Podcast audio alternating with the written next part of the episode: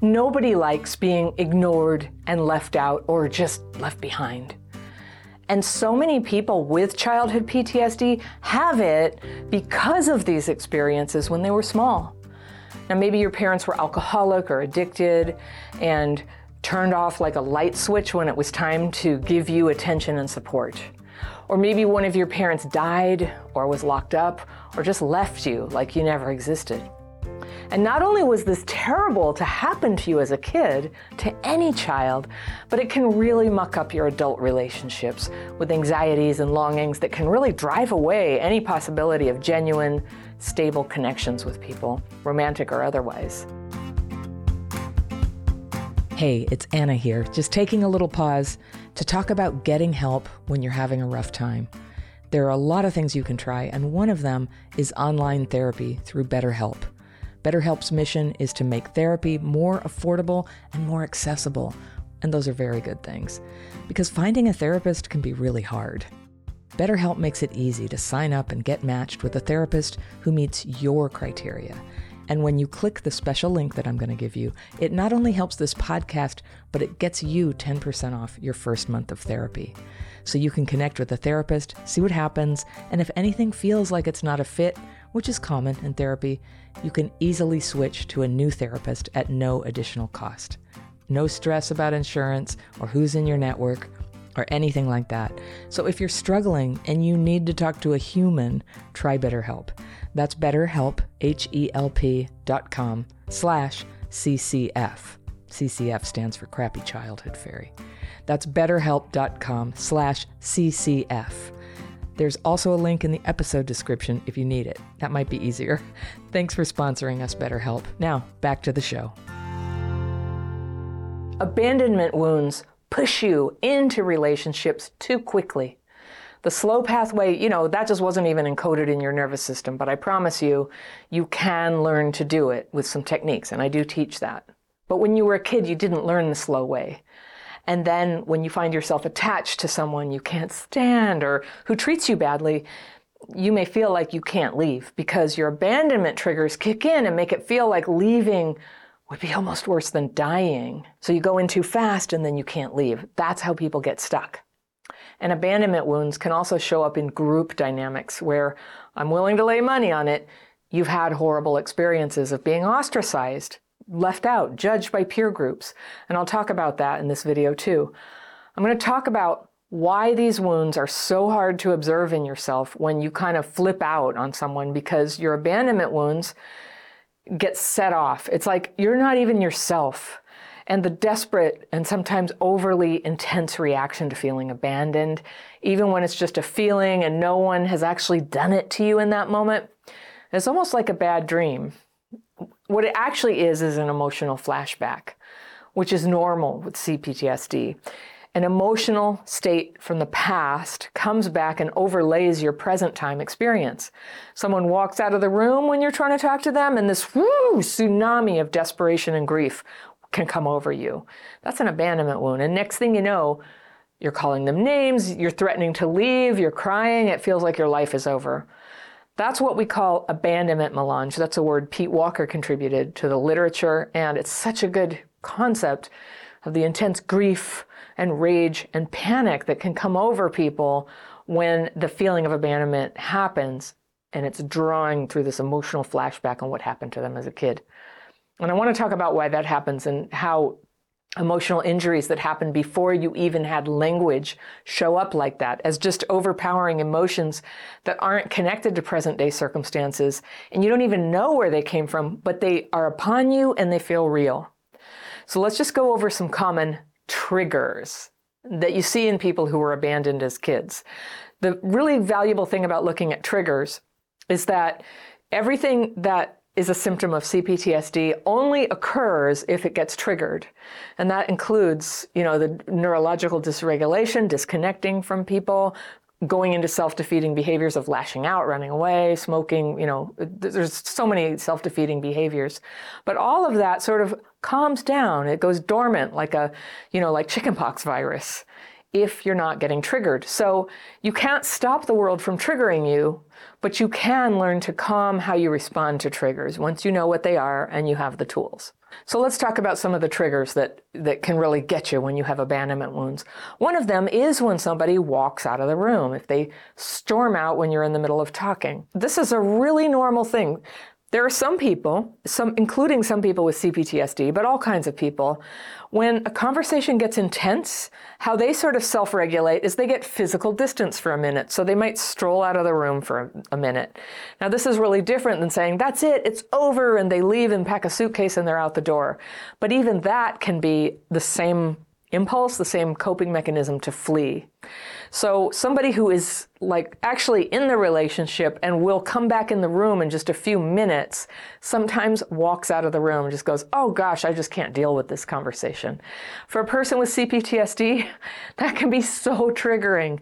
It it brings back you know who some memory that you don't even have anymore you it, when you didn't have words like before the age of 3 or so you can't really form memories and so all you remember is the emotion you can't remember the event but it's not uncommon in people who grew up in unstable households where there was fighting or addiction or you know trauma going on that that would have happened that your needs would have been neglected that you would have cried for a very long time in a wet diaper and that's where these wounds come from. So it's not going to come back as this reminds me of when I was crying all alone. Like you won't have that memory, but you'll remember the feeling. And the feeling comes up, and since it's not attached to a, a you know a cognition of what what it was of what the memory is it just feels like it's happening right now and you just think this terrible person who's making me feel this way i have got to shut down this relationship then if you have typical cptsd that wants to do that you know, that has that reaction to things. Maybe an hour later, when you start calming down or when you start going into dissociation and the emotions are calmer, then you your emotions come back and you go, "Oh dear, what have I done? Oh dear, what have I done?" If you have the kind of CPTSD I have, you've probably done that before. You may have ruined relationships with it before. All right, similar to that trigger is the silent treatment. Now, the silent treatment there's minor forms of it where somebody's just like, I'm not going to talk about it with you. And then there's one where, you know, somebody living with you or all the kids at school, they turn their back and they won't talk to you. They shun you. They refuse, you know, there's stonewalling where I won't talk about it. And then there is the silent treatment. And either way, this can be extremely triggering for somebody who was rejected or neglected as a kid. We can't control what other people do, but I would say the silent treatment is emotionally immature. It's not a good way to handle conflict with somebody.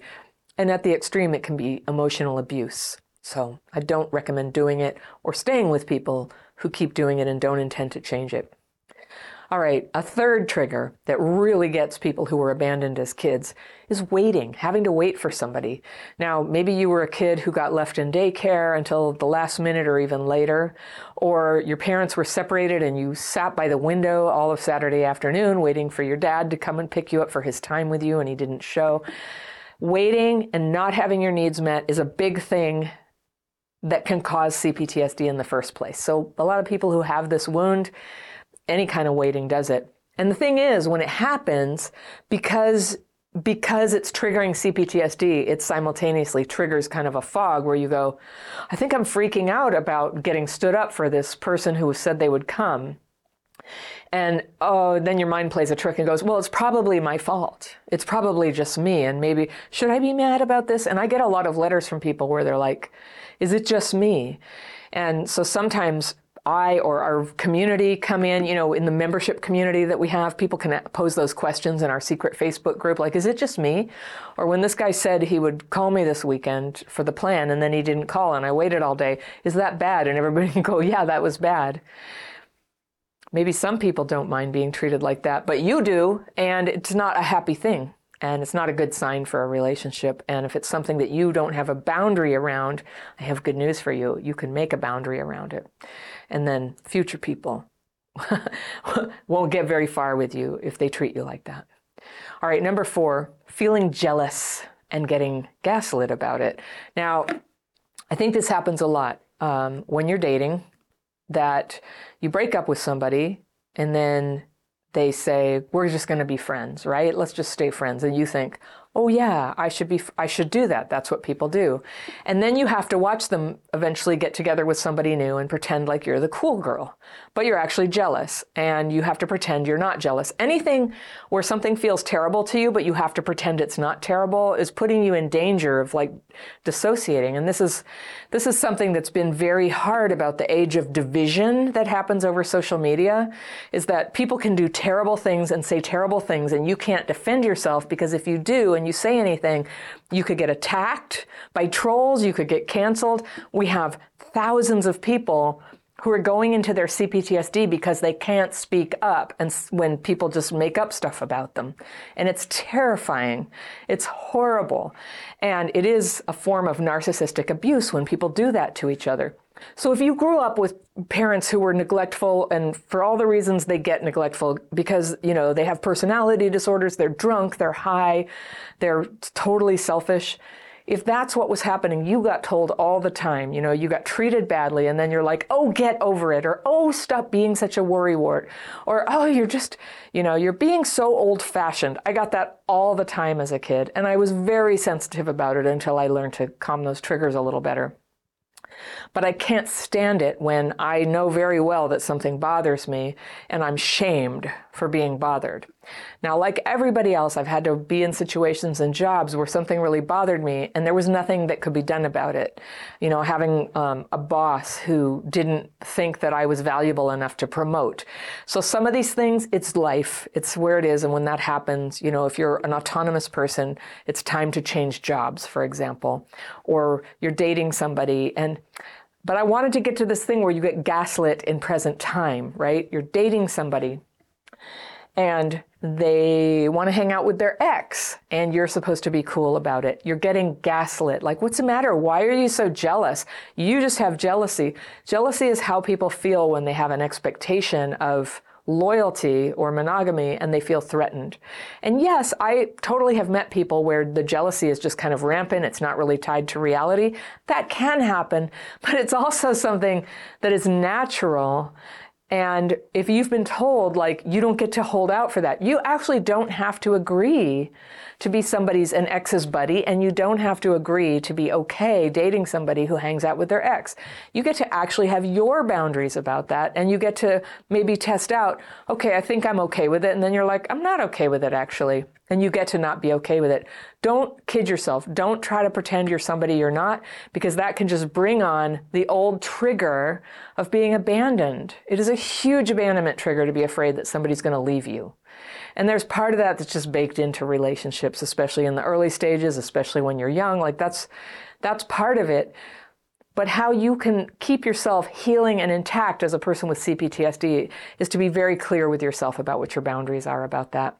And to to go very slowly in relationships so that you can you can refrain from attaching too strong before you know if this is somebody who matches you in terms of what you need and expect out of the relationship. Another trigger uh, for people who are abandoned is empty time when there's nothing scheduled. You may find yourself, maybe you overfunction, you fill up all your time. You do frivolous socializing just because the thought of being on your own on, for an evening is just makes you kind of anxious maybe a lot of feelings come up. So here's what's really great about the path of healing from trauma is it involves tools that help you make the most of the feelings that come up. So if you it's actually very fruitful sometimes to be alone for an evening, even when you feel lonely. You sit down and you write your fears and resentments in the way that I teach and a lot more is going to come up when you're feeling a little bit alone. Less will come up when everybody's waiting for you because everybody's going to go to the restaurant, right? You're going to be like, blah, blah, blah, and go on. But when you're lonely, that can be a fruitful kind of loneliness, is to go ahead and face what's in there. And some of my most powerful experiences of healing have been on those really dark nights of the soul when I was feeling so alone. So, empty time can be used very fruitfully for something and that's healing. All right, number six, closeness with loved ones can be a trigger. It, it's kind of ironic, right? It's like not having closeness is a trigger. But sometimes when people really show up and look you in the eye and they love you, and for this, I always think about when I was 15, my dad died of ALS.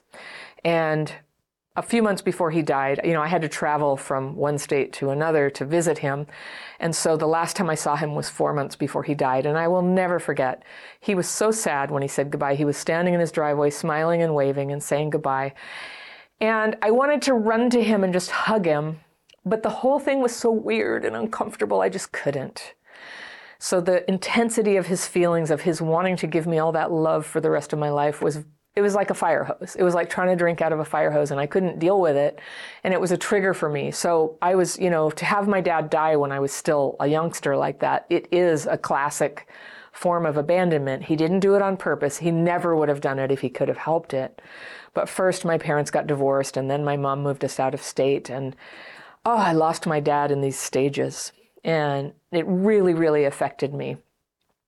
And I have no doubt it affected how I approached relationships later. So I've still had time now to reflect on that love that I saw in his face and that I remember through his actions. And he wrote me a series of letters to let me know how much he loved me. He knew he was dying. We all knew and um, I still have them. And from time to time, I take them out, and they're it's I can't you know it has to be very time to time. It's so intense to have somebody give you a lifetime of love like that in a letter. And I'm very grateful I have it. I realize some people never even got that. But I thought I didn't get anything, and then later I recovered in the letters, and I realized he sort of encapsulated his love so that it, when I was older, I could get it. And even says that in one of the letters. I'm writing this down because I think when you're older, it will make more sense to you and, and you'll be able to appreciate it. And he told me, he told me um, what his work was, what he actually did at work, and told me some stories from his childhood. So it was really great because there just wasn't time. I never got to know him as an adult. And I'm way older now than he was when he died, which is funny to think. And I still miss him. Yeah, still miss him. So all right, number seven is watching other people enjoy social ease. Like, why didn't I get the memo? you got triggers installed instead, right? So it can be a trigger for your abandonment when you see other people just not being so effed up in social situations and comparing yourself or imagining that they're okay. One thing I've learned over time is people don't always feel as at ease as you think, but some do. It's true. Some are just like, la la, everything's great. I'm confident. I feel like I fit in everywhere I go. Well, I don't. That's not how I feel. And so sometimes watching them, I start to compare myself and then I go into the abandonment thing. I'm going to get left out. I just know it's coming. I'll, i know. I'll take myself out preemptively. Do you ever do that? I did. All right, another trigger can be seeing other people happy and you feel like you you should be happy. There's no reason you aren't, but you're not happy. You feel shame or ostracized or you just know in your bones you're never going to fit in. Sometimes, though, you are ostracized because of something about you. Maybe you're prickly. Maybe you don't contribute enough. Maybe you have a vibe that's very stressed out or angry, right? And you might be in a state of confusion about why this is. You, you think, oh, these other people are terrible. Sometimes people actually are terrible and you just haven't had enough healing to choose people that are great, that you feel good with. Sometimes you go into blame, like you just don't feel okay in yourself, and your reflex is to blame other people. And people have nervous systems, so no matter how polite or kind your words are, if you're feeling kind of like mm, with other people, they feel it, and you will find people pulling away. And that has been a lot of my experience in life, where if I were to ask people, how come I'm not included? Not that I did, but if I did, they would have just said, I don't know, you're included. I don't, I don't know what you're saying. But I just didn't have a very inviting demeanor. I wasn't positive about getting together. I, I, I almost was looking for a way to get left out because I felt so triggered by the whole question of whether I was going to be included, you know? And so when you're healed, you have a little bit more like latitude to, you get those fears and resentments on paper about that could happen or has happened. And then you just kind of like give it your best shot and you just go, hey, do you want to hang out? Or hey, can I tag along? And then you only have to like feel terrible and embarrassed if you, you know, you still don't have to feel terrible and embarrassed, but they could actually reject you. But that's almost never what's going on. So we work on ourselves and then we work on being free enough to express ourselves and ask for what we want. There's always a component of working on ourselves so that we can be you know, nice, good people that people want to hang out with. And that's not a given for everybody with trauma. So I'm kind of talking about how a history of abandonment leads to a present day feeling ostracized. And and it is so hard to be ostracized. It does happen for real sometimes. Sometimes there is um, an overlay. You know, sometimes people really are just being wicked. Sometimes your trauma wounds are kind of adding to it and it becomes a self fulfilling prophecy. But for ostracization, a trigger is being in groups at all, like just believing I don't belong, I never do, I'm uncomfortable, I'm triggered. I didn't get the memo. I don't like these people. They're also stuck up. They're also perfect. They're also normal. You know, whatever your judgment is. It's it it's it's not a friendly vibe, right? Second one is feeling overlooked, right? Did you ever do this when you were in school and you raised your hand with an answer and somebody else got called on and then you go oh, oh no, I wasn't raising my hand. It's this weird shame that some of us feel about like offering ourselves and then getting overlooked. It's like shameful or something. If you stand outside of it and you just think of a little kid raising her hand in class, it's okay. Not everybody can get called on. And so you may have learned don't raise your hand. Just sit there and act like you don't know the answer either, which is a way to take yourself out of the mix preemptively so you never have to feel ashamed about not getting called on. And this can be applied to jobs and relationships and friend groups and family stuff. And so it really takes a lot of courage to just put yourself out there for what you want afterwards. All right, another trigger, feeling judged, not accepting yourself. You know, if you're if you're feeling judged by other people, I can almost guarantee you you have a component of not feeling okay yourself about what you're doing, who you are. And your first order of business is always going to be to work on that, to work on yourself. All right, here's another one. You know you don't belong, but what happened was you were just crap fitting with this group anyway, just so that you could have people to hang out with. And isn't it funny how you can do that sometimes and just be like, I don't like these people, I don't fit in. So there you have it. You know, when you hang out with people just to use them to fill up your time, that can happen. Number six, feeling condescended to. That comes from fearing you're not enough, that you don't know enough. And yes, some people are very condescending. Ugh. And it's a trigger. It's a trigger I really don't like. I don't like, you know, when people assume that I don't know something and they explain it to me. And it happens all the time. And I used to get very prickly and want to tell them, look, I know that. I know. And my healing at this stage is I don't even bother. I'm just like, all right, thank you. Because I basically, I don't think it's very polite behavior, but I don't feel like taking it on or getting into conflict with people. I just as soon, you know, carry on and keep all my self regulation available for myself to use. So, what can you do about these triggers? The world doesn't stop showing them to you. The one thing that can change is your trauma driven response, where you shut down you pull away, you lash out, or you avoid people and you avoid your potential as your only means to control the damage that happens when those responses get unleashed. But that's not great, right? You taking yourself out is you taking yourself out. You can heal your responses when you feel triggered and uh, even the abandonment ones. And it starts by learning to notice and calm those triggers. When you know what's happening, it stops feeling like it's just consuming you, drowning you, that it, it stops feeling so real, frankly. A little space appears where you see that you have a choice. If you grew up with parents who were unreliable, you may have ended up with strong triggers now in adulthood when people leave you waiting when you've made plans, but they either don't show up or they don't get in touch until the last minute and they leave you anxious and afraid with your emotions escalating every minute that passes. Do you have that? It's an emotional flashback, right? It's an old memory that sometimes doesn't even have an experience attached to it. It just floods in under certain triggers, like being kept waiting. And you may not even know cognitively what hit you, but someone leaves you waiting and you fill up with adrenaline and then more adrenaline because there's this fear that you'll act in an irrational relationship destroying way. Maybe you've done that before, like exploding with anger when the person finally shows up, or you'll rationalize your fears as just you being, you know, you're just being crazy or insecure. And this confusion, whether someone is really awful and deserves your wrath, or whether you're crazy and should just stop, right? That confusion is very anxiety provoking and it's a trigger in itself. This is so very much what it's like to begin dating people when you have unhealed childhood trauma. It's a normal side effect, but of course, we want to get some clarity and heal it. So I have a letter today from a woman I'll call May, and she writes Dear Anna, I've noticed that a major trigger for me is when it comes to planning or waiting on someone to inform me of plans or communication around plans. With some people, it flows really easily and I don't even think about it, usually with friends. But with other people who are less communicative or friends who I'm not as close to, or they don't think that we're as close as I think we are, and then she clarifies that she's really talking about men she's dating, it can become really debilitating if they don't do things a certain way that indicates they care about me. She says, with quotation marks, circling this, because I think she's calling herself a little crazy. But we'll get to that. Okay.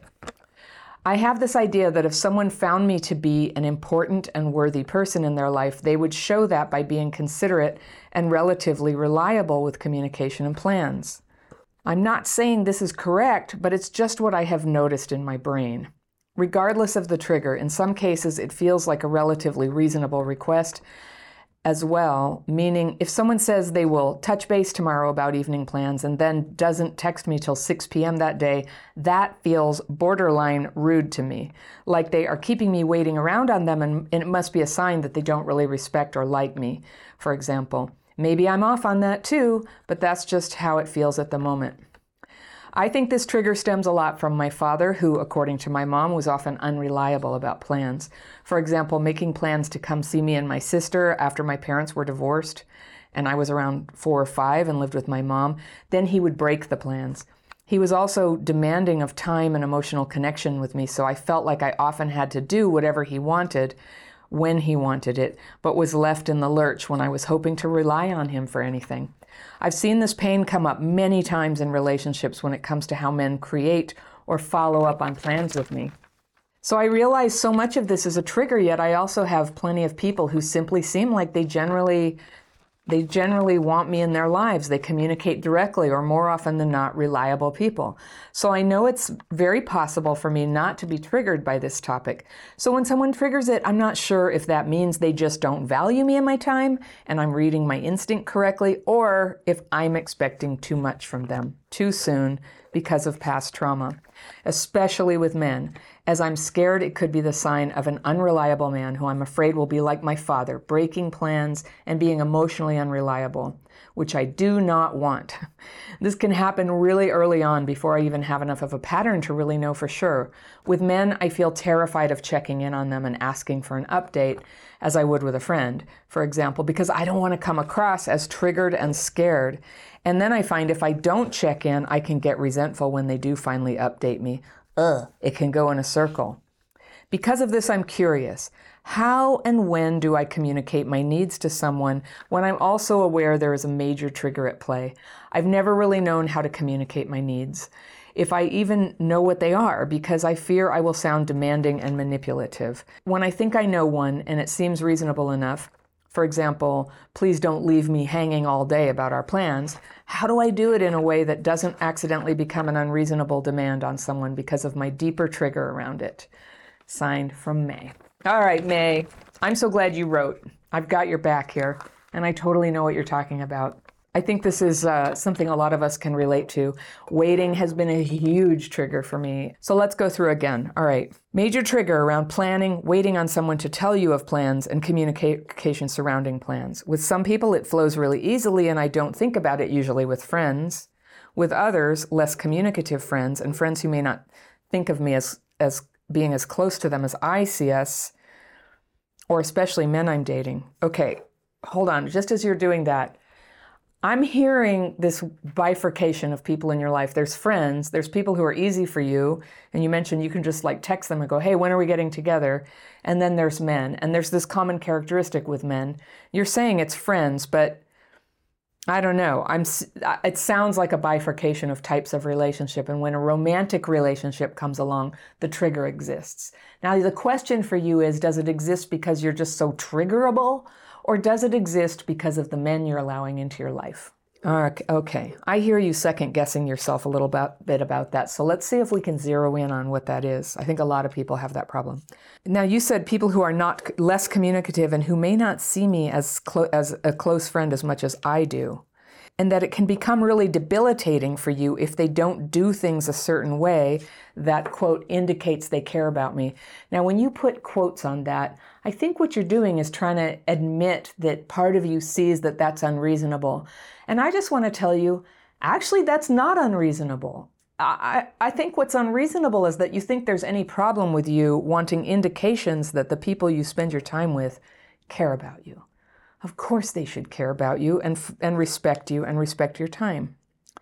So, yeah, so it becomes really debilitating if they don't do things a certain way. So I'm trying to guess, you know, I'm sort of trying to read your read through the lines here. And I have known people who are overly insecure. It's like an insecure attachment trait. It's like, "Hey, are we, you know, are we getting together? Okay, are we still getting together because I didn't hear from you for an hour?" Like it's possible to go too far in that direction.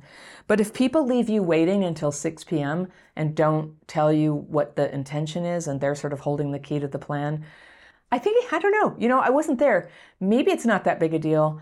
Um, it's certainly not what a date does. A, somebody who has asked you out on a date and who, who intends to be on a date with you does not want to leave you waiting like that or worried about it. They're worried that you're going to change your plans if they don't go in and, you know, make a date with you. So here's what I'm intuiting is that these the men you're dating are not fully dating you. And I would, I, I would just, you know, I'm sort of jumping cart ahead the horse here, but if you are dating somebody who does, who leaves you anxious all day because you don't know what's going on, um, that sounds like it's not a date. And if you you had mentioned, okay, so you said, yeah, I have this idea that if someone found me to be an important and worthy person in their life, they would show that by being considerate and relatively reliable with communication and plans. Hello, May. Yes, that's that's not just some idea you have, not some trauma belief. That's life. If someone likes you and respects you and values you, they will have a reasonable amount of communication and reliability. And then you say, here comes the second guessing. I'm not saying this is correct. Why do I get the feeling that someone has just gaslit the crap out of you? About this, you know, uh, where you had to defend yourself and where they go, oh, you're just, you know, this is just something that you say. This is some trigger you have. You're so unrealistic. And you go, well, I'm not saying I'm correct. Like somebody, was it your dad? Just planted in your mind that this is crazy for you to expect. That this is, what did you say, demanding? Oh dear, somebody has made you feel bad about yourself for expecting a normal, respectful interaction with people. Make plans, talk about it, feel safe and comfortable if you don't know what the plan is to just text and say, hey, what time were you thinking we should get together? That's a totally okay thing to do. It's not a bad thing to do. And anybody who thinks that you're there's something wrong with you for checking in about what time they want to get together that night when you have a plan, anybody who would go running from you for doing that isn't a good boyfriend. They're not a good boyfriend. Somebody, a good mate or friend is somebody who's just like, oh, yeah, hmm, I wasn't sure. Five, six, I don't know. What do you think? Or uh, six o'clock. If we do that, we can get to the movie on time. So that's just normal communication. So, May, I can just hear it like somebody has planted this idea that you're damaged and you've you've had to try to like say it maybe it's just because i'm traumatized so i want to read some of the things you said here I'm not saying this is correct, it's just what I've noticed in my brain. You've noticed it because it's just common culture and common courtesy. Regardless of the trigger, in some cases it feels like a relatively reasonable request. Yes, there it is, you've zeroed in. It's not really a, you may have a trigger and the trigger may make you very emotional when it happens and maybe paralyze your response to it, but it is a reasonable request and you say, if someone says they'll touch base tomorrow about evening plans and don't text me until 6 p.m. that day, that feels borderline rude to me. No, it's not borderline rude, it's rude. it's rude. But, you know, I think if people are, if you really are casual friends with somebody and you have a relationship that's solid enough that you're like, tomorrow, right? We're going to get together. Okay, let's, uh, let's check in. You know, I'll talk to you tomorrow. And then they don't talk to you till 6, but you can trust them to have the plan you're talking about people who have conditioned you to totally worry there is no plan. And I just want to challenge you like, what you doing with people who put you in anxiety all day about whether there really is a plan? Here's what I think I think you may have a trauma trigger about this, and I get it. I have it too. It's a lot better than it used to be. But I think even more than that, you have a, a crap fit wound. That's crap fit, where we, we get too good at learning to fit ourselves to unacceptable behavior and, and, and inappropriate people. That you were given a crap fit wound, that there's something wrong with you if you need to know what the plan is. Like, who does that except some, like, I don't know, I can sort of get a feel for what your dad is like. Hey, babe, you know, I got to do my thing. You can't put, you know, constraints on me and, you know, gee, women or whatever. You know, some somebody else's trip got on you. And I'm hoping that you can root that out and you get to actually be you. You get to be someone who likes to know what the plan is. Like I know tons of people, they're sort of on a continuum. Some people they're pretty loose about it, some people want to know. I'm okay with all of it. And when I care about those people, I try to accommodate what helps them feel comfortable. And if somebody wanted to check in with me about the plan, I would never ever think that that was weird. Now, if they checked in like five times or kept implying that I couldn't be trusted to do what I said I was going to do, yeah, I might take offense. But it doesn't sound like you're doing that, May. So you say, feels borderline rude, like they're keeping me waiting around on them, and it must be a sign that they don't really respect or like me, for example. Maybe I'm off on that too, but that's just how it feels at the moment. All right, this is where, like so many of us, get into gaslighting ourselves. I don't think you're off. When people leave you waiting and leave you anxious, uh, and all day and don't talk to you. Well, I don't know, May. It's like if you didn't call, if you didn't text them during the day to let them know you wanted to know, maybe they haven't done anything wrong. Also, people who wait all day are at one end of the continuum. So if you keep finding yourself with people like that, and it sounds like you're really talking about men you date, I would just say, yeah, it sounds like your the pattern that your dad put in you is active right now. As you heal from your, your childhood PTSD, you will have less and less of a draw towards people who match that sort of neglect of you, that mistreatment of you. You will lose that ability, that special crap fit superpower to just go, oh, they didn't show up and didn't call. That's okay. I'll blame myself. I'll pretend I'm crazy and that the problem is that I'm just so needy and that they're not really the problem. And that's how I'll make this whole thing work. And I mean, I, how many times have all of us done that? So many times. But that's how we end up in relationships that leave us in pain and feeling empty all the time. Okay, so you say, I think this trigger stems from my father, and your mom said he was unreliable, he just leave you waiting. He was very demanding of time and emotional attention. So that's a yucky combination. I hope that men aren't doing that to you, where they simultaneously blow you up, blow off plans with you, and then when they are with you, just demand a lot and drain your energy. You've seen this pain come up many times in relationships. Yeah, if it's coming up many times, yeah, it's probably just your core stuff. And you know what? It totally makes sense why you have that. It's not your fault. It's not your fault you have that. So you say you realize it's a trigger. Plenty of people simply seem like they generally want me in their lives. That's the kind of guy you want to date. He generally wants you in your in his life. They communicate directly, very good quality in people. And more often than not, they're reliable. Yes, good quality for friends and partners. So I know it's very possible for me not to be triggered. You know, I'm sort of wondering if you get if the, your trigger is at all the problem and not just who you're hanging out with. I'm not sure what it means if they don't value my time or if I'm re- reading if I if my instinct if I'm reading incorrectly or if I'm expecting too much from them too soon because of past trauma. I would just take off that clause because of past trauma first of all and stop, you know, like you had trauma. Yeah. But the fact is, you feel that way. The fact is that May's heart would like to be communicated with during the day so she can have peace in her day, knowing what time everybody's getting together. That is just a totally okay personality trait. There may be people who are looser about it, but not you. So just respect yourself. Respect yourself and be like, yeah, I need to know. So when somebody says on Saturday, so tomorrow um, I'll give you a call. Say, okay, what time did you want to? What time were you thinking of getting together? Um, stand up for yourself in that way. Okay, you say, I feel terrified of checking in on them and asking for an update as I would with a friend, for example, because I don't want to come off as triggered and scared.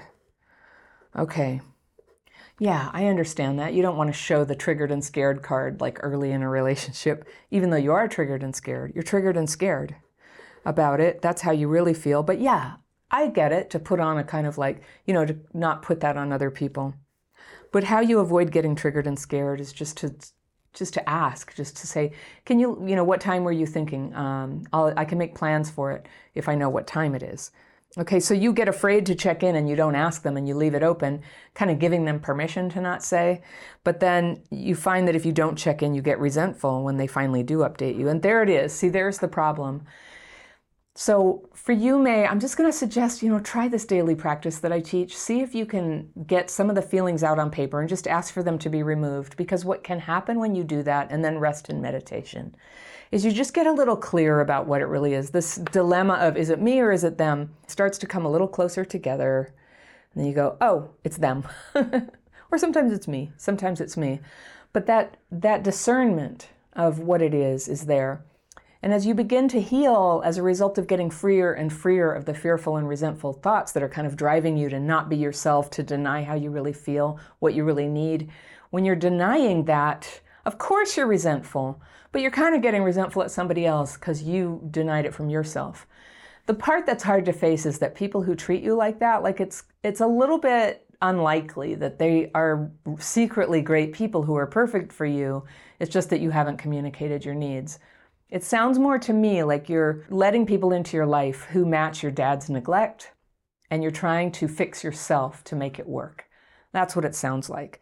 So I think the hardest thing to face is that when somebody you like isn't going to work out and the right thing to do is to just end that relationship and make space so you can work on getting in touch with what's really important to you, what really makes you happy, what sort of a person you'd really like to find and fall in love with that there's a really good feeling ahead of that act of severing that relationship. But when you were neglected by a parent, that abandonment wound can be just, as you said, debilitating. It can be debilitating. Very hard to make that decision. Very tempting to keep thinking if I change, you know, maybe I can make them change, maybe I can change myself.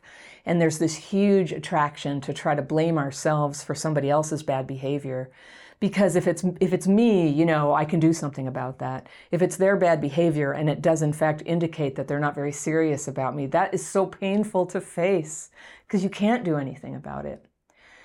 If there ever was a chance that such a person would turn around and start respecting you uh, one thing that might bring it about is if you had boundaries around that and you just didn't you know follow through on plans. So one thing i did when i was dating and i did this when i was dating my husband is um, I just I just set a quiet limit. I didn't tell him, but if he called me at the last minute, I wouldn't go out with him. I just wouldn't go out with him. I'd want to go out with him, but I knew that I needed to change my pattern of being, you know, the girl you call at the last minute, and I wanted to save all my dating energy for somebody who was going to treat me better than that.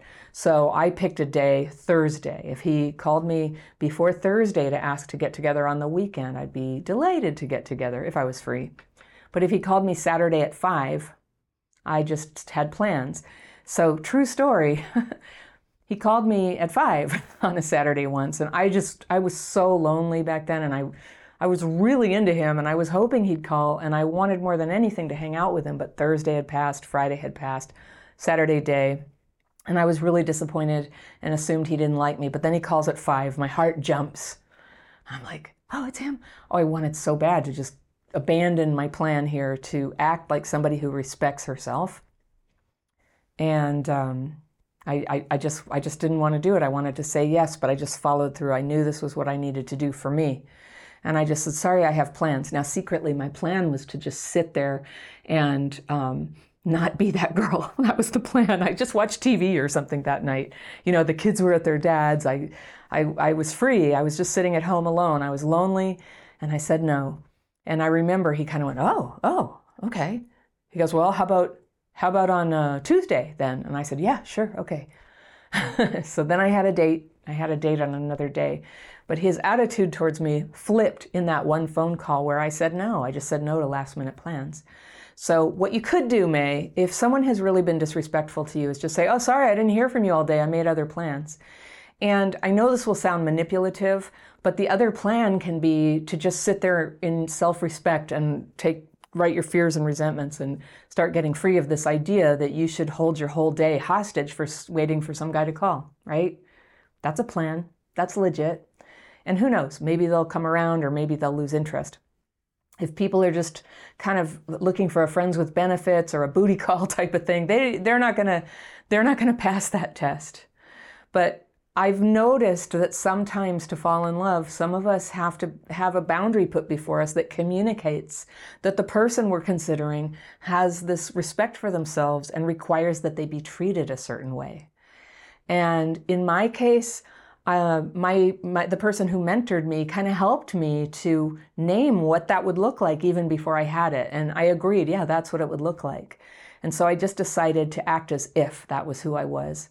And I'm telling you, from that day forward, I got asked out in advance. And now we're married. It was a long road, it wasn't just like an instant thing. But the path to marriage started that day that I became self respecting of my time and wouldn't just be the girl you call at the last minute when you don't have anything better to do. So I hope that helps you. Um, the waiting thing is still like it's still a small trigger for me, but it's a lot less now because there are so few people in my life who give me that pain of making me wonder what the heck's going on. Think about this for a minute. If nothing ever triggered your complex PTSD symptoms, they would be very unlikely to be activated. Now, every time that you get triggered into some symptom, a panic attack, a migraine, feeling out of your body, feeling suddenly desperate or emotionally over the top, that is when CPTSD does its damage in your life. Now, it's bad enough what happened to you in the past, but continuing to re traumatize yourself with triggered behaviors only makes things worse. So, for all the work you might have done in the past exploring what happened when you were little, who did it, how it affected your life, that's all good for the long term. But there's this immediate benefit if you can learn to notice what triggers you right now and then to calm that triggered response. What happens when you have past trauma is, you know, it gets triggered, you go into a trauma response. It's physiological, it's neurological. And once it starts, it's very hard to turn back. But if you can calm the trigger before the symptoms really get going, aha, you just shut the door on your trauma driven behaviors and they can't get in so easily. Or that's the goal. Now, it takes practice. And by the way, if you think you have CPTSD, complex PTSD, the kind that comes from chronic ongoing stress, like for kids who were abused or neglected, you can learn about that. Check out the quizzes on my free tools page linked below, down in the description section. For the next several weeks, I'm going to be talking about some common triggers. And you might want to be sure that you're subscribed so that you get a notification each time I publish a video about triggers. You hit subscribe, hit that little bell. And I'll be talking about triggers that often show up in people who have grown up abandoned or ostracized. I'll talk about triggers common in people who were raised in a controlling environment. And today I'm going to talk about triggers that show up in people who grew up in an out of control environment, where parents may have had alcoholism or addictions, or were for some reason very neglectful of the needs and the sense of order in the household, or disregarded your need for safety, for example. Now, how do I know all this? I grew up like that. That's the kind of household I come from. I come from a family where about half the members have a very active addiction if they're still alive, and all the bad stuff that goes along with addiction and alcoholism. That's what my home was like when I was little. Now, things were totally out of control. It was a mess. There wasn't always food, there was violence sometimes. Nothing was predictable. It was hard to plan things like birthday parties. There was a two year period where we had no hot water. So, like most kids, you know, I just wanted to seem normal. I wanted to fit in, but I was ashamed of what was going on at home. So I worked overtime to try to fit in. And, and it affected me deeply, of course. And I used to think, you know, that uh, I, I was so good at sort of denying how bad it was. I just thought, I don't know, I'm just paranoid. I'm just too judgmental. These are the personality sides that were coming out from me early on, like in my teens. You know, judgmental, paranoid, kind of a scold. And my mom used to laugh at how I would kind of stress out in the car or um, worrying about future plans and things. And she would call me a worry wart. But I now know I was triggered a lot of the time for good reason. And the stuff that triggered me might not bother most people, but they were super normal for a person who grew up in an out of control home. Now, let me know in the comments if you resonate with the symptoms that I go over, or let me know if you have some of your own. All right. Number one, triggered by loud noises. In the home where I grew up, there was a lot of breaking glass, shouting, banging, partying with loud music when I was little. Partying not by kids, by the adults. and I lived part of my childhood in a commune, and it was very, very out of control in adulthood, um, especially in my 20s, before I had begun healing my trauma, I was really panicked by the feeling that, you know, everything's everything's getting crazy. I don't know. There's clothes coming off. Things are getting loud. When I heard any noises like this, well, breaking glass used to make me practically fall down in a panic attack. It was so triggering angry voices, certain um, like hard rock music from the early 70s. Like, I still don't want to hear it. It still just kind of brings back that yucky feeling like everything's just going to a very bad place. Second trigger getting your sleep disturbed. When you're a kid in an out of control household, you end up going to bed way past bedtime because no one's paying attention. You could be on the sofa at a party or sleeping in a corner and someone trips on you or sits on you, and that used to happen. And this is also how so many kids end up getting inappropriately touched. And to this day, when I get abruptly awakened in the night, that like, you know, I feel it's it's not just a surprise; it's a feeling of being ready to fight. And luckily for my husband, this trigger has calmed a lot to the right size. You know, like triggers that come up in your sleep are pretty hard to change. It's not like you're conscious. And um, I personally, like, it's when I wake up in the morning when I'm the most vulnerable to emotional flashbacks. But that thing where I get woken up in the middle of the night, I'm like, that that's really calmed down. You do need a little vigilance while you sleep, of course, but not like you did when you were a six year old in an out of control household.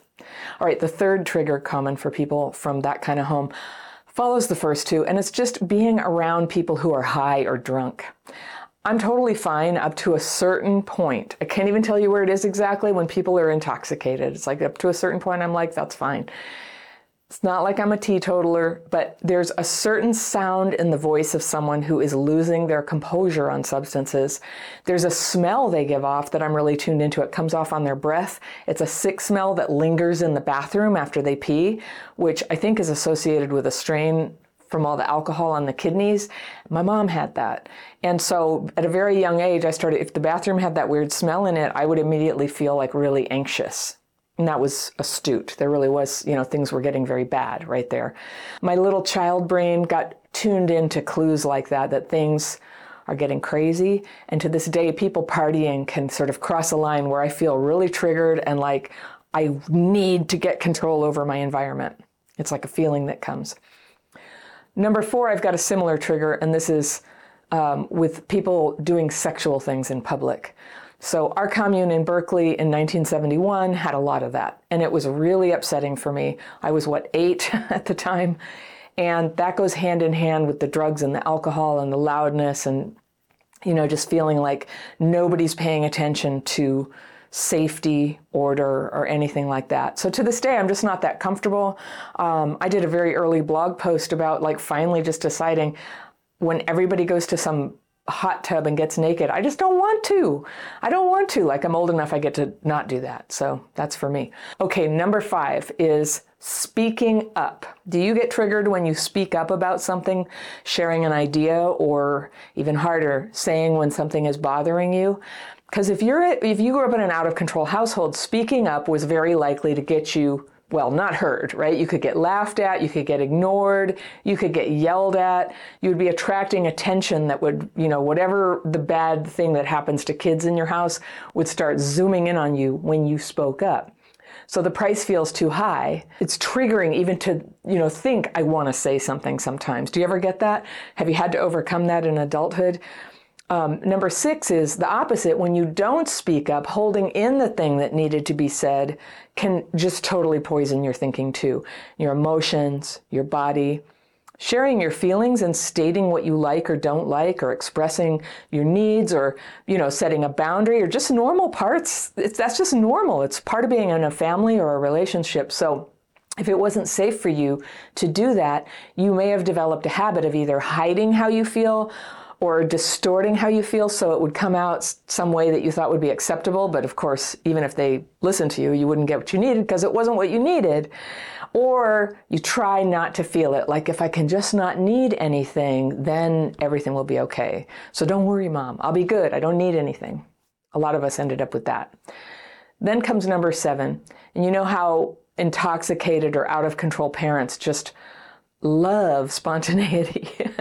well, planning is not their thing. And maybe when you were little, you got dragged along on some very spontaneous car trips or sleepovers or uh, homelessness episodes. And if you complained, people acted like you were this terrible, demanding little kid. I don't know, maybe I'm projecting on you, but that happened to me. We'd be driving in the middle of nowhere, we'd be in Mexico or something in the night without enough food or water or gas, and I'd be just freaking out in the back seat because we had this car that just like broke down all the time. And they go, There she is again, she's a worry wart. But I was like, No, I was correctly anticipating there's going to be trouble.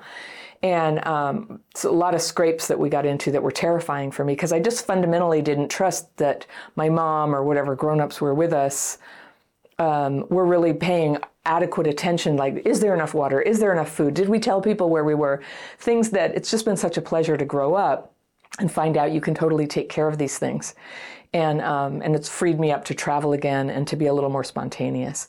And I think there's probably still a trigger there for me. And the way you can tell is that when I take a trip, the amount of stuff that I pack on trips it's usually twice what I need, as, um, especially with food. I just end up with so much food, and that's something I've been working on. My, fam- you know, I just got back from England. I did the London show there, which was great.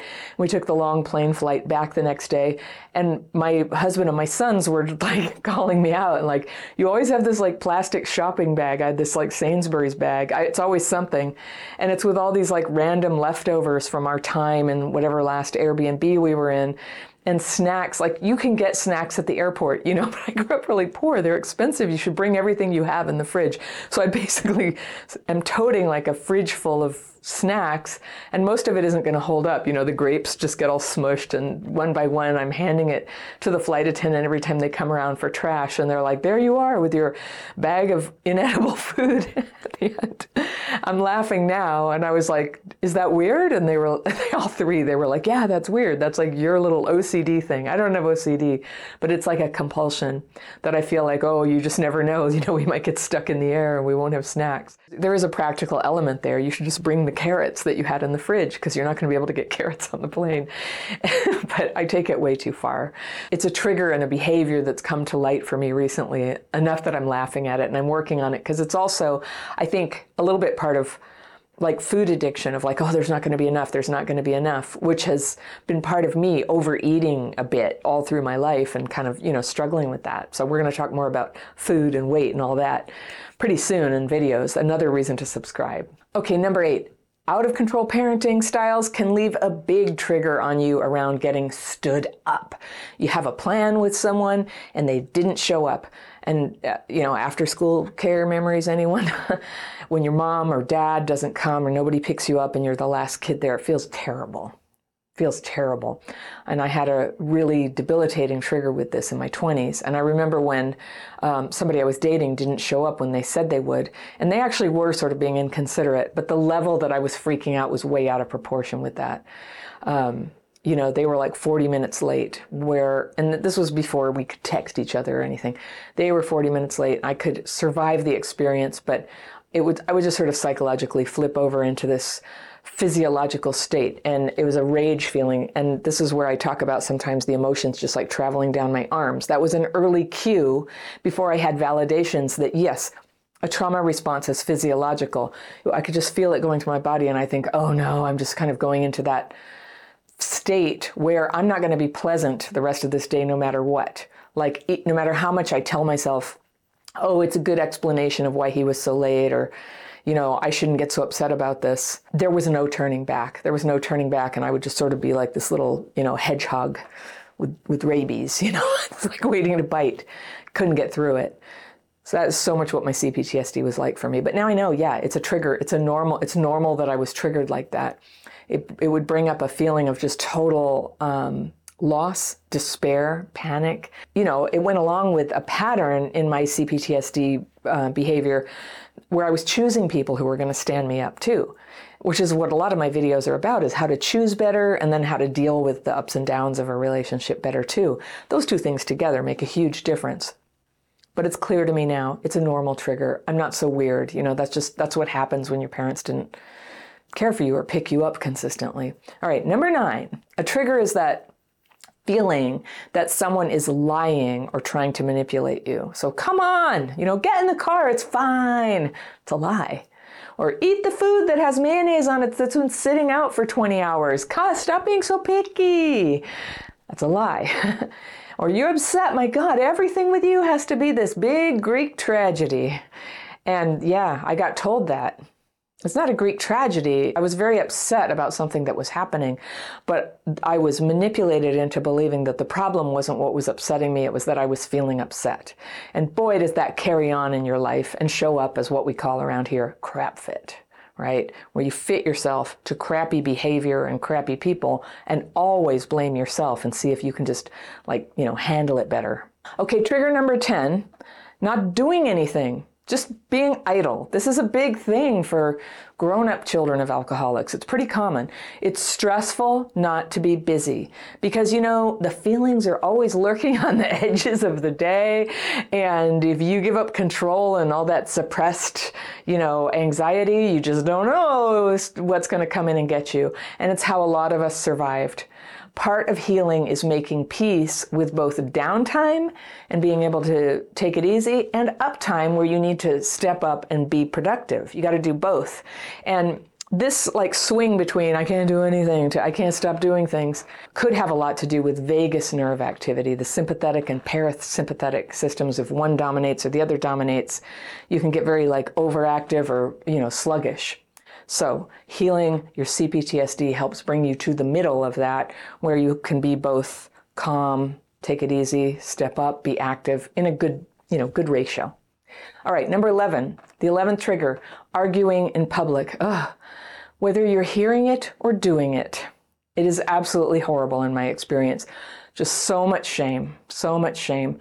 Have you ever seen someone or been in the car with someone who demands that you stop the car so they can get out right now in the middle of nowhere? I've seen that, but also I've been the person who wants to get out of the car. And it's a level of drama I hope to never go back to again in my life.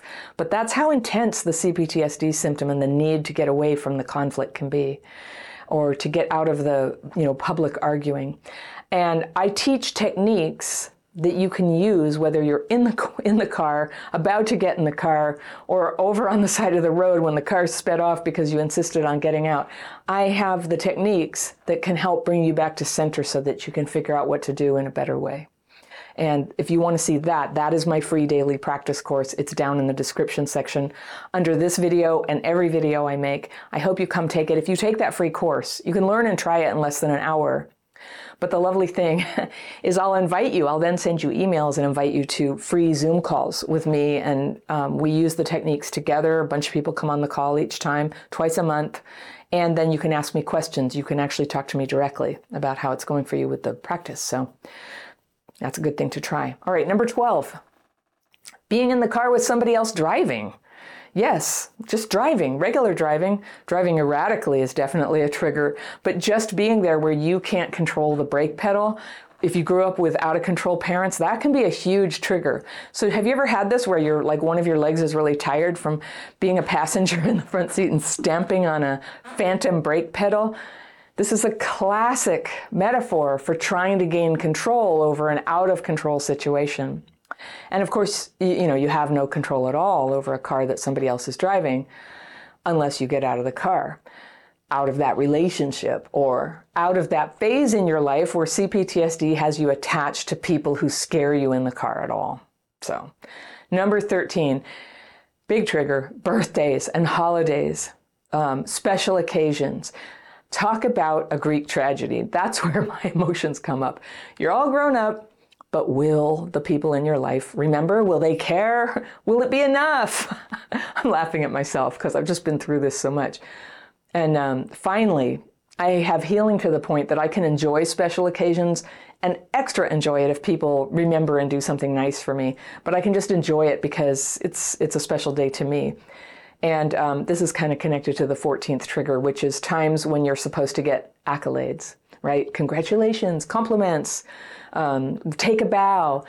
It's so triggering for some of us because again it attracts attention. And so many times have you been let down when um, you know you were in a school play and all the other kids got you know their parents brought bouquets or something and your parents forgot to come or they came but they didn't bring the thing or they just weren't in touch. And um, it's these can be small things or they can be big things but that's definitely been a trigger in the past for me. And it's this weird kind of tension between fearing that you're a victim who isn't going to get enough and then that you're getting too much attention and you're getting too much. You know, it's just like it can't really hit the right spot. You're sort of not having the experience authentically. It's just tripping about like, how's everybody handling this? It's okay. That's a really normal way to be wounded after people did that. They, their level of attention on you wasn't consistent. So, so far, my healing has allowed me to get a round of applause or somebody, you know, gets a profuse thank you from somebody, and I can just be glad and smile. Or I can not get applause and not really trip about it. It's so freeing to be just neutral and along for the ride of my life. And finally, one of the strongest triggers for people who grew up in out of control households where they got so little help is in adulthood when you have to ask for help it feels so shaky and risky and shameful and hard to define like how do what do i even say what do i even need like we have so little practice like putting that thought together and i just often feel like a wobbly little lamp you know that's about to come unscrewed from the base and you have to keep propping it up so can you actually ask? Is it too much to ask? Should you be able to handle this yourself? Could you, if you pushed yourself, handle it yourself? The cure for this trigger is sometimes to have something so bad happen that there, you have no choice. You have to be helped. And I had a breakthrough around needing help when I had a major surgery that involved, you know, removing muscles from one of my legs to repair these other parts of my body. I had surgery everywhere. I couldn't walk. It was painful. And it was like two months where I couldn't totally take care of myself. And so a family member came and helped me, and it was horrible for me to have to keep asking for every single thing I ate and every time I needed the phone. But it was good for me, and it was good for my relationship with my relative. So the solution for having these triggers isn't to try to control the world, but maybe to get some boundaries around your world. Who you hang out with, who you don't, and to learn to calm your triggers so that all these decisions are no longer an involuntary reaction but a choice. And if you haven't learned to calm those triggers, definitely come check out my free course. Thousands of people are taking it. It's something that I really love doing is being on the calls with everyone and helping them refine their technique. And you know, we have all these paid courses and programs and coaching things you can join, but you don't even have to have a penny. You just have to have an internet connection, maybe a phone to come join our Zoom calls. So I'd love to have you there. I've just had a very dysregulated week. And I wanted to tell you about it because I got hit with some of my very worst CPTSD triggers all at once. And I was able to pull it together and get my work done and basically take care of myself. But I got really thrown off last Sunday when I was riding in the car with my husband and son on the way home from Los Angeles. And we've been down there to do a live show. And I had a really happy time there. It was this last minute thing to do the live show there, and all these great people showed up, and I felt such love in the room um, from them and for them, and my heart was just wide open. And then on the way home, there's this six-hour drive on the this long straight highway between LA and where I live, and a really bad car crash happened just six or eight cars ahead of us and I don't want to get into too much detail. It's triggering even for me to talk about it, but basically, a car that had been coming down the other side of the highway, like way across a wide median, came flying and flipping over and landed on our side of the highway.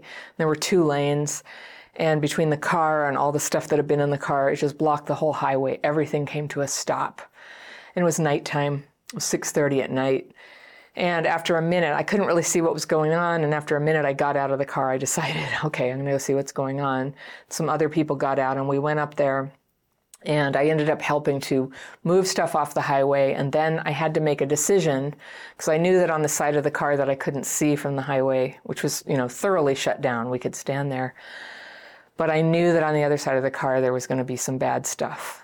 And um, so I went over there and there were two people, and one was a woman who they were pulling out of the car, and one was um, a man who was on the ground. There were no paramedics yet. It takes, you know, we were in the middle of nowhere. It took like 15 minutes for them to come. It was, it felt like 45 minutes. It felt like so long. So I sat with this man who was conscious. You know, um, he didn't seem to be uh, critically injured. He could move his toes and everything. And I talked to him and just was like talking calmly to him and helping him to cope with what's happening. We had a blanket on him. And I'm not really sure what happened to his wife. It seemed kind of bad. It was a very serious situation. And um, I don't know if she made it. But I stayed until the ambulance came first for her, and then they took him, and I promised him I'd stay, and I did. And I'm glad I did. I think I was able to comfort him and bring calm right in this terrible, worst moment of his life. And when I got back to my car, uh, I was basically in shock. And I got a chance to notice what that kind of trauma feels like in my body at this stage of my recovery. Like I've had some bad stuff happen in my life, but thankfully not in a while. I have so much more healing, you know, just kind of as a baseline right now. So I got to see what that's like. And I still get dysregulated, but I'm able to both experience dysregulation and kind of observe what's happening and why, why it's happening and what to do. So I thought I'd share with you 22 triggers that I still have that I'm aware of, and four of them were activated last Sunday when I was helping with that accident. So, all right. Number one trigger, still, still for me, is any kind of real life violence. And I, I think I'm not the only one who has that, but I, I saw that, I witnessed that in the accident, and it immediately kind of like threw me into a shocked state. Um, I don't really have much of a problem like seeing it on television if it's fictional. I go out of my way not to watch real life videos where bad things happen. I don't want to see that. It's very upsetting to me. Violence is a trigger. So that that one kind of goes without saying. Number 2 is talking about my trauma. So when I got back to the car, I um, explained, you know, with, the car was still back behind the accident, so they couldn't see what was going on. And I came back and explained to them what was happening. And I could hear my voice. I had this very weird, detached voice, very calm, that I'd sort of gotten stuck in from talking to this man for 10 or 15 minutes and using my voice to reassure and calm him. You know, everybody's working on this. We've got this. This is really good. They're helping her. The ambulance is coming. I see them now. And and uh, I couldn't stop talking like that. I was kind of stuck in this mode. Maybe I was doing it for myself. But talking about my trauma in any context is always risky for me and can get me very dysregulated. And I'll immediately start noticing symptoms of being kind of like out of my body. I was way out of my body for this thing. But in a weird way, because it was a crisis, I was like deeply in my body. I was dealing with stuff. There was a part of me that was just like not there for this. So at first, I was just like really checked out and kind of talking in this way. But what happened was for my husband and son, I don't think they really understood the gravity of the situation, that I think I just saw somebody die or come very close to death. And it was super traumatic. I mean, it was right there. And we were waiting and waiting for the ambulance. And that is such a prime condition for PTSD to kick in. You know, a life and death situation. And I have like old stuff that's happened. So that got triggered. And I ended up like mad that they weren't more comforting and hugging me and going, Are you okay? But they didn't recognize it because I was acting so calm. So that's a that's a form of dysregulation. So third thing, when I'm not allowed to speak or I'm silenced or ignored or not called on, that is a huge trigger for me. So in this one, because they didn't ask me, how was that? Are you okay?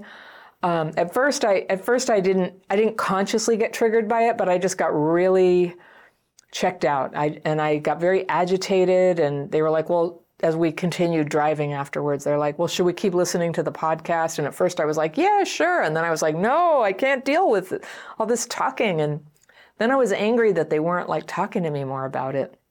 And a friend was texting me and said, Hey, how's it going? When are you getting home? And I mentioned what was happening. And they offered, they're like, Do you want me to get out to the highway and meet you and help you deal with this? Like, they were so kind that it occurred to me, like, people could respond that way.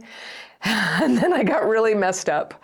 And that's the weird thing about me. Like, I can get very, very triggered by talking um, about what traumatized me. And then when I get validated when I talk about negative emotions, later in the week, another friend, I had um, I left a recording. You know, we talk on Marco Polo, and I left this recording about what happened, and I think it was a very kind of heavy, thoughtful, honest. You know, this is what happened, and then she left me back a recording, and it was this really like you know lengthy, considerate recounting of what I had told her with these validations kind of added in.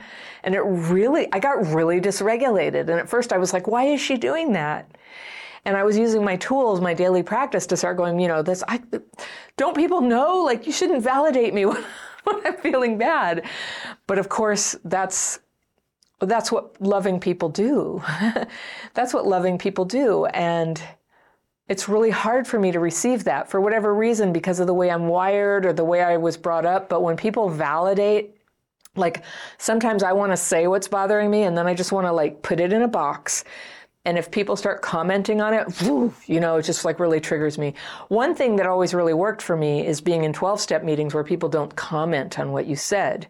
And I, you know, did a lot of my growth in that environment where I could say honestly what was going on and nobody would comment. And that felt really safe to me. So, you know, something to consider. Maybe you're like me. I'm not saying it's the only way to be or the right way to be, but it's definitely how I am that I sometimes need space from people commenting on what I said, and then I'll get mad if it wasn't what I wanted. You know, go figure. But it was it was a it was a bad situation. It was very traumatic. So I forgive myself. All right, so I told you that the, the big four were ha- happened for me in that accident, but I got to thinking, like, what are the other ones that are still really hard for me? Just to share with you about it.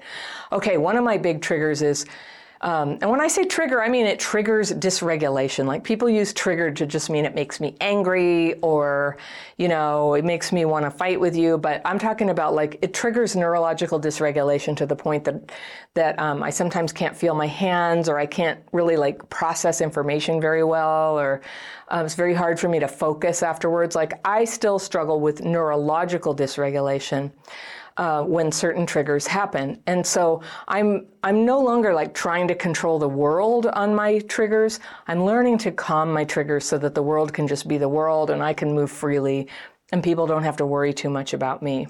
Okay. But that said, a trigger for me is getting interrupted. I can get interrupted once or twice or three times, but if I'm getting interrupted a lot, it's weird. This like switch will flip and I go into dysregulation and then I can't think. And if I get dysregulated, it is so disruptive to my ability to work. And, you know, I love my job. My job is hard. My job takes a lot of focus. There's a lot going on. We have a lot of people working at Crappy Childhood Fairy. I'm in charge. I'm creating all the content. I'm talking to people. I'm providing coaching. You know, there's just like stuff going on all day. Like if I kind of check out for an hour, it costs all of us that hour. And so it's really important to me to kind of stay checked in and to stay regulated. So it's I'm glad I'm aware of this. So the interruptions can get to me. And if I notice it's happening, if I start to feel the frustration that I'm getting, I don't think anybody likes to get interrupted, certainly not a lot. But this thing where I start to lose my ability to like cognitively put things together if that happens, it's just like such a pain to have. So when I notice it happening, I come back and use my tools. For this, I use writing. And sometimes you know, I write my fears and resentments. That's a big part of what I do twice a day. But this other thing is when I'm trying to express myself and I'm not being heard or I'm getting interrupted, that's like this big theme and I can see how it came from my childhood, but whatever, you know, it doesn't matter where it came from. It's happening now. Um, that sometimes I can just make a note to myself about the thing I wanted to say, because that's part of the frustration is, you know, I kind of walk around with anxiety. I'll forget what it is. Like, oh, I thought of something. I want to say it. I really want to express this. So I write it down and I can say it later or remember to follow up on it later. And that's like really calming to me. I also keep paper by the bed. So if I wake up in the middle of the night, this is not really a trigger thing, but I I guess in a sense it is. I wake up and I'm like, oh, I've got to send that check to so and so or whatever, contact the accountant or I think of these things and I have paper so I can scribble it over there in the middle of the night because otherwise it'll keep me up. Just like, oh no, I'll forget, I'll forget tomorrow. It's just kind of free floating anxiety, but that's what the writing is for. It's like out of my head, onto the paper, back to sleep. All right, another, here's another big trigger buying things. I really don't do well in department stores, especially chaotic, noisy ones, or farmers markets, or that kind of environment. Or buying large purchases, like buying it, like the internet is like such a gift to somebody like me. And my car, there's this service where I live, and you can shop for the car online, and then they'll bring it to you to test drive. and I did that. I did a lot of research online. And um, I had them bring me a car and I bought it and I love my car. It worked out really well. And I never had to like go to a car lot or deal with the salesman. That works so well for me. I, I mean, I'm not against salesmen. It's just that when I'm under pressure that I have to spend money and I I think this has to do with growing up poor. I used to, like, if I had to buy a pair of shoes, it would have to be the shoes that would fit every need that I had for the next two years. And the pressure was huge. and so this weird pressure comes up. And in department stores, I can last for about an hour, or malls, malls. I'll last for about an hour. There's something about, I don't know, the smells, the fibers, the lights, and the noise chaos. I just start, I just start getting like woozy. I can't handle it. I get dehydrated and I want to go. And I go with, and because I don't want to leave empty handed, because I need something, I end up just impulse buying something and I don't like what I got. So the I tend to go shopping by myself when I need clothes, and I'll get a whole bunch of things at once and try not to go very often. That's my style. All right. Number eight is um, feeling left out. I think that that's hard for everybody, but I don't like feeling left out. When I feel not invited, not included, I'm not in on the secret or something, that one still gets to me every now and then. It happens. Number nine is feeling unprepared or sloppy in a professional environment. Like when I did my first webinar last month, I did a webinar on work and CPTSD where all of a sudden Zoom crapped out and I just got cut off from the whole thing and I had to call back in. And luckily my team was like, Anna will be back. And I came back, but ooh, it dysregulated me. And it's funny because I lead large Zoom meetings with a couple hundred people quite often. But in this case, I knew that some of the people had paid for it, and I felt really responsible for it being a great experience and for feeling like value for money. And part of that is, you know, this will be quality. I, I will know what I'm talking about. You can just sit back and learn. And then I just like got cut off the phone call and had to dial back into my own call. Uh, I, I don't know, probably you can relate to that. All right, so number 11 is getting ridiculed or put down in front of a group. Getting ridiculed or put down or having those things double bad is doing it in front of other people. And I am a total goofus. I love making jokes. I love making fun of myself. But I, I just, I, when, the way that I grew up, sometimes I was made fun of in a way that really hurt. Um, they thought that I was too um, rigid or serious. And honestly, I was, you know, when I was a little kid, I was living in an extremely chaotic environment where people were on drugs and it was, people were coming and going and different men and just all over the place. If I was rigid and kind of like a worrywart, that is correct. But I was made fun of for that. And so that's kind of the theme when people are like, oh God, you're being so controlling. I, I it'll sort of trigger this old thing. And honestly, that's just one of the things that I, I just go, oh, there it is. It's a trigger. I don't feel like I get more than my share of that.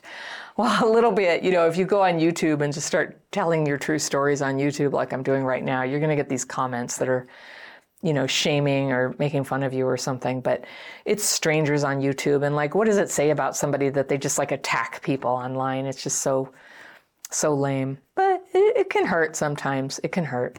Here's another one opinion bullies.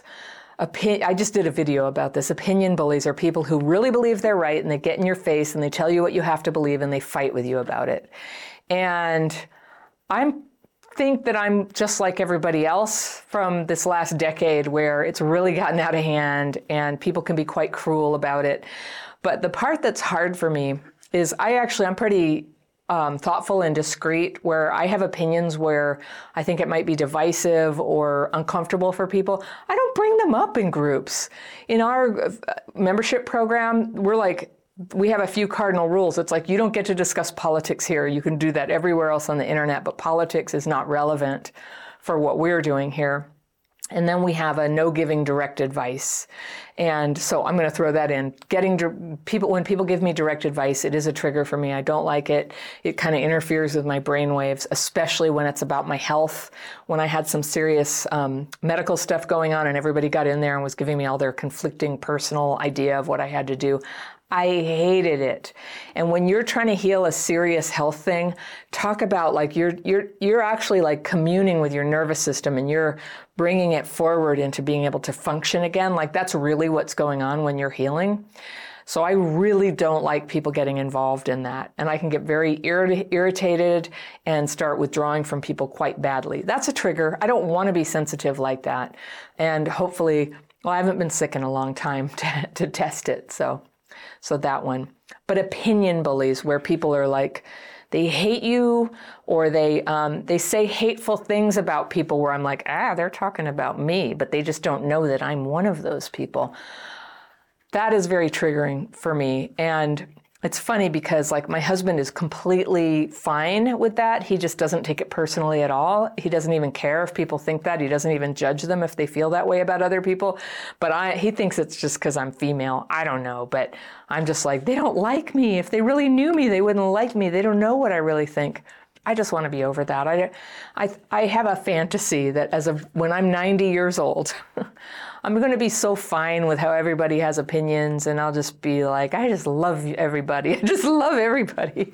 That's where I'm trying to head with that. You know, opinion. You've heard that saying. Opinions are like, you know what, holes. everybody has one, right? All right. Here's another one. This is a trigger for me, and this is street fairs. I hate street fairs. I hate the food. I hate the music. I hate the crowds.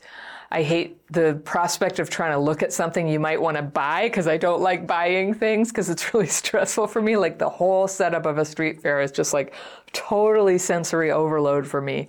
And, um, and I don't like them. And I would just like to ask, how come street fairs don't have very good music ever and who picks that music anyway and why and how you can hear two bands at the same time and it's terrible sound like all that stuff? I'm very sensitive to like bad sound.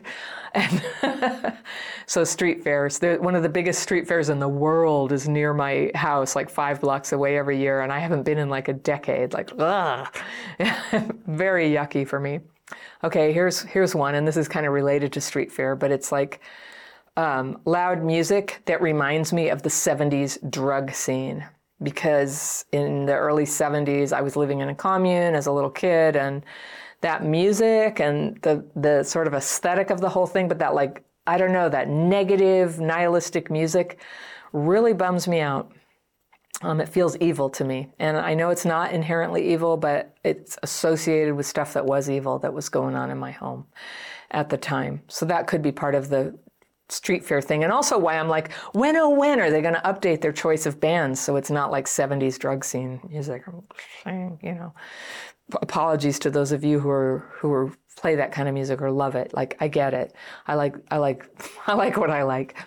All right here's another trigger. This one is also related to the commune thing. The smell of health food stores. And i mean the co-op kind that smells like a mix of curry henna and something sour and also fermented vegetables or something that smell of health food stores like immediately makes me feel depressed. I know where it comes from. Here's one public nudity.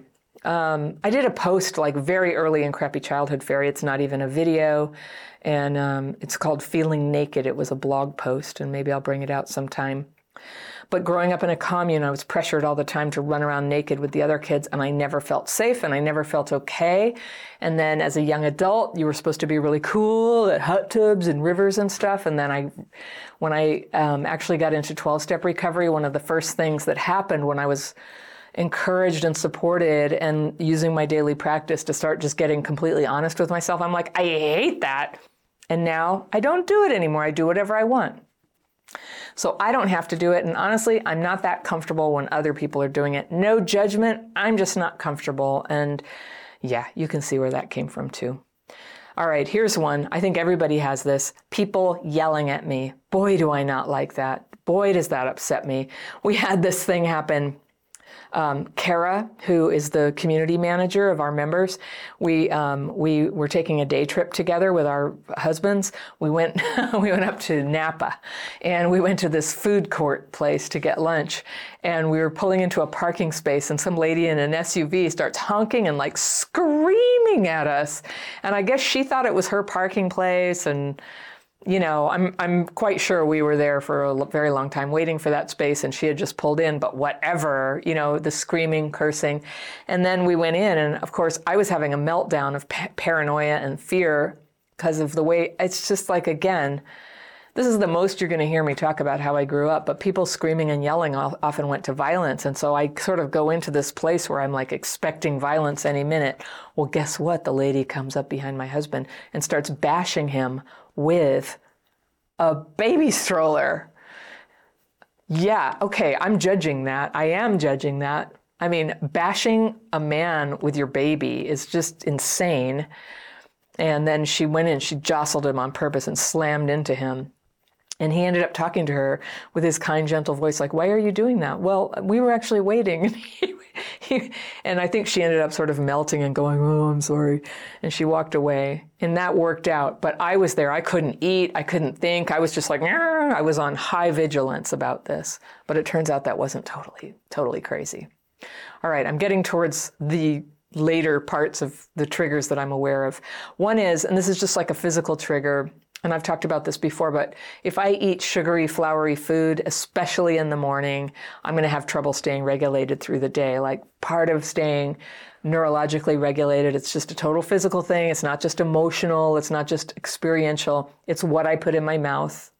And eating protein and keeping keeping the sugary flour stuff kind of away really helps me kind of stay regulated. It's just, you know, I can pay attention, I'm focused, my emotions are just kind of humming along and, you know, responsive to what's going on around me and not just kind of, you know, I don't know, get, feeling too much, thinking too, just thinking about stuff that's off topic all the time. Who needs it? All right, here's one being woken up too many times. I can take it once or twice, but you know, when it happens like 15 times, not so good and I, I, it'll make me really angry and kind of bring on a emotional flashback. I was very lucky. My two kids were very. I, I, co-slept with them, and they were just calm, and you know I really got to sleep pretty well with that. But there's other circumstances, noisy neighbors, people who snore, that kind of thing, that can really, really make it hard for me to sleep. All right, another one. Fearing someone is mad at me or talking behind my back. Eh, you know, I'm getting over that. Or and this one gets me in the morning. I'm I'm vulnerable in the morning, but I wake up in the morning often and just see what have people been writing on the YouTube channel. Sometimes there's just a comment sitting there like a turd waiting for me and i see it and i'm like oh there it is. Don't get dysregulated. Don't get dysregulated. Don't get dysregulated. But it like makes me mad. And sometimes i'd really like to just like come back hard at those people but there's never a point. I'll just give you a heads up right now. There's just very little point in ever responding to people who are bullies and jerks and who put you down online. And luckily, if it's your channel, you can just uh, remove their comments or hide them from the channel. So if people are really abusive to me or anybody else, that's what I do. And uh, but it doesn't quite have the satisfaction of really telling them a piece of your mind. So, um, but if I were to do that, that would even be more dysregulating. So it's for my sake as well as theirs, as well as the community, that I just don't do that. So, finally, the last one is um, having conversations about complex issues like the news or personal finance or what do we have to do at work today because you know my husband runs the operations now of the business and so in the morning, first thing in the morning, sometimes he'll be like, Oh, I've got a lot on my mind. Let's talk about it. I'll go, Wait, wait. I have to do my daily practice first. And I'm not just being picky. If I try to take on something that involves a deep thinking and stress before I've written my fears and resentments and meditated, I can almost never get back to my ideal you know my ideal focus. So that's kind of the cardinal rule. And i go to my little space and i go do my my daily practice. If you know i'm always talking about this but if you have any of these triggers I have, if you want to learn how to calm them, this is what I did. I learned a specific writing technique and a simple meditation. They go together. I teach them in a free course. They're always down in the description section. It's there freestanding called the Daily Practice. It's also on the free tools page of my website. The free tools page is linked in the description section as well. I'm just sort of throwing it in your face all the time. But it, it can really be helpful. So I go do that in the morning all by myself, and then I come out and then I can talk. And so those are the 22 triggers that are still active in me. And one day I hope to tell you I have a few less and hopefully no new ones. Thank you so much for listening. If you love my content, think about joining my membership program. You can find out more information about that and all my courses and coaching programs in the episode description below or on my website, crappychildhoodfairy.com. If you're going through a hard time and you need online therapy, I encourage you to check out BetterHelp. They're easy and affordable, and they can connect you with someone you choose within a few days. And if you use this special URL, you not only help this channel, but you get 10% off your first month of therapy. So go to betterhelp, H-E-L-P dot com slash CCF, as in Crappy Childhood Fairy. That's betterhelp.com slash CCF. And remember, healing is possible. People with childhood PTSD can have a wonderful life. Sometimes we just need a few workarounds. I'll see you next time.